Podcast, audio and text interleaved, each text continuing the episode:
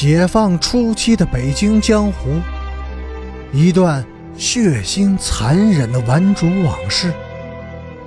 欢迎收听《北京教父》第一百一十三集。在一个多月之前，陈诚和周奉天曾进行过一次残酷的决斗。而那场决斗的起因，竟是为了争夺一个女人，一个名叫花儿的暗娼。那天夜里，有几分醉意的陈诚按照事先的约定去敲花儿的家门。花儿的屋里亮着灯，却迟迟没有人来开门。陈诚对着屋门重重的踹了几脚，正要转身走开时，门却突然开了。花儿几乎是光着身子站在门后，而在他的身后是另外一个男人，周奉天。花儿哀怨地望着陈诚，委屈的要哭。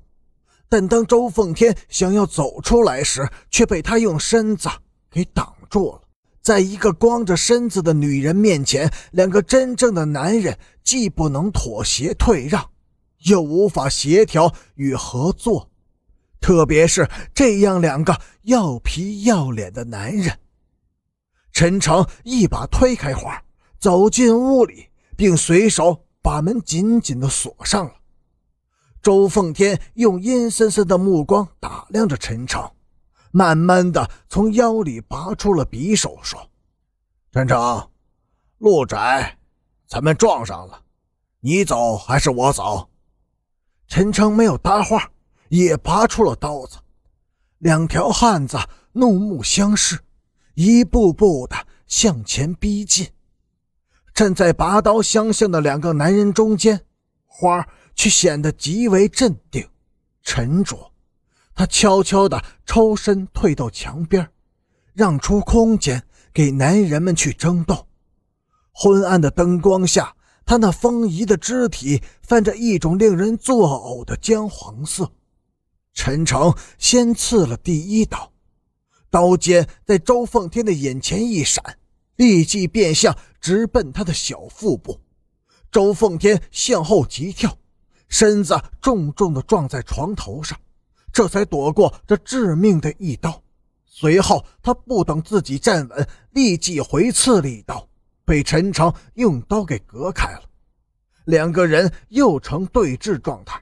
谁也没有刺出第二刀，花儿有点慌神了，一点一点的挪动着身子，想躲到床后面去。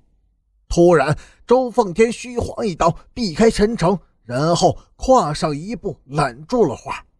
他用左手紧紧地捂住他的嘴，右手执刀对准他的大腿根部，把他推顶到陈诚的面前。陈诚，你到底出不出去？周奉天，你走。那好吧。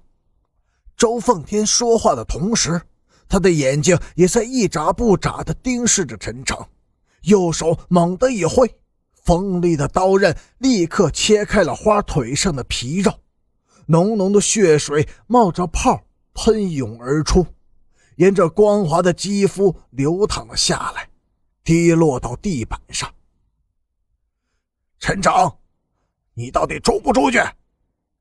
不，周奉天，你要是有种的话，给我一刀。又是一刀，花的另一条腿也被血水染红，随后又被一股湿尽的尿液冲刷的斑驳可憎，屋里充斥着热腾腾的腥臊气。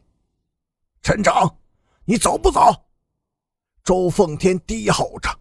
又举起了刀子，这一次刀尖对准的是花平坦而又柔软的腹部。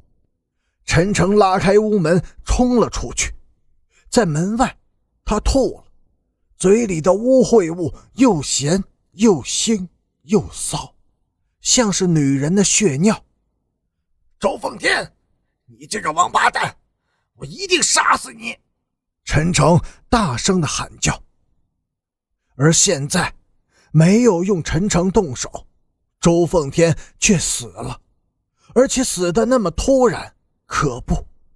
站在平板车前，面对着那张由于痛苦而抽搐变形的脸，陈诚这才恍然意识到，在他和周凤天之间原本就不存在着天然的区别，他们的命运是完全相同的。周奉天的今天，或许就是我的明天。